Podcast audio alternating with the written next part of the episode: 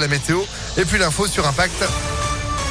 C'est avec vous, Sandrine Ollier, bonjour. Bonjour Phil, bonjour à tous. À la une du foot et la belle victoire de l'OL à Marseille hier soir 3 à 0.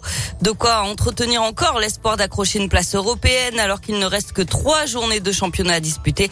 L'OL est septième au classement à 5 points de la cinquième place occupée par Nice. Prochain match dimanche prochain à Metz, la lanterne rouge du championnat.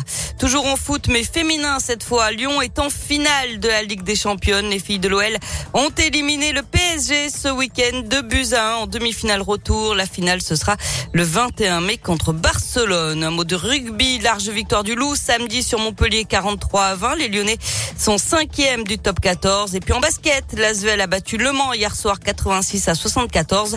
Les Villeurbanais sont deuxième du championnat. Prochain match dès mercredi à Gravelines Dunkerque. Europe Écologie Les Verts et la France Insoumise ensemble pour les élections législatives. Les deux partis ont conclu un accord historique dans la nuit.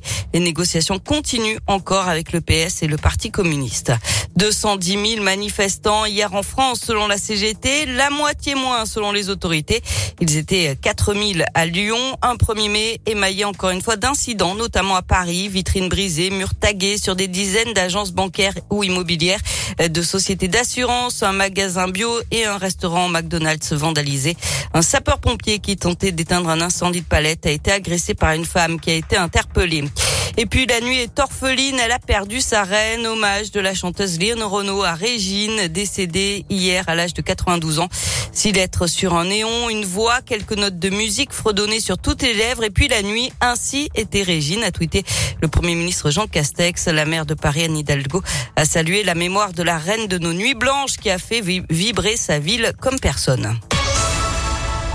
C'est un lieu unique qui renferme la mémoire et l'histoire du Rhône. On vous emmène ce matin aux archives départementales dans le 3e arrondissement de Lyon où sont rassemblées toutes les archives du département et de la métropole. Depuis le Moyen Âge jusqu'à nos jours, 48 kilomètres de textes précieusement conservés. Léa Dupérin a rencontré le directeur des archives départementales, Bruno Galland.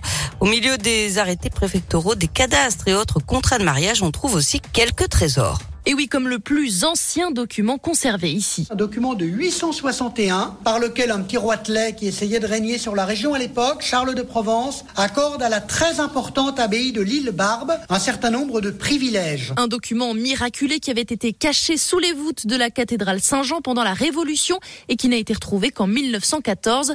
Les archives sont autant de morceaux de l'histoire. Pour la période de la Révolution française, les cahiers de doléances que les communes avaient adressés au roi Louis XVI, et d'une certaine manière, ça fait écho au récent cahier de doléances après la crise dite des Gilets jaunes. D'autres documents rappellent aussi les heures les plus sombres, comme le procès Klaus Barbie. C'était à Lyon en 1987. Klaus Barbie a été condamné notamment grâce aux archives, puisque sa responsabilité dans l'arrestation des enfants de la colonie d'Isieux a pu être établie grâce à un télex qu'il avait lui-même adressé pour se féliciter de l'arrestation des enfants d'Isieux. Une exposition spéciale est d'ailleurs prévue à l'occasion des 35 ans de ce procès historique. Et vous retrouvez toutes les informations sur impactfm.fr avec le reportage en intégralité. Merci beaucoup Sandrine. Vous êtes de retour à 7h. À tout à l'heure. Allez, à tout à l'heure, 6h34, c'est la météo. Météo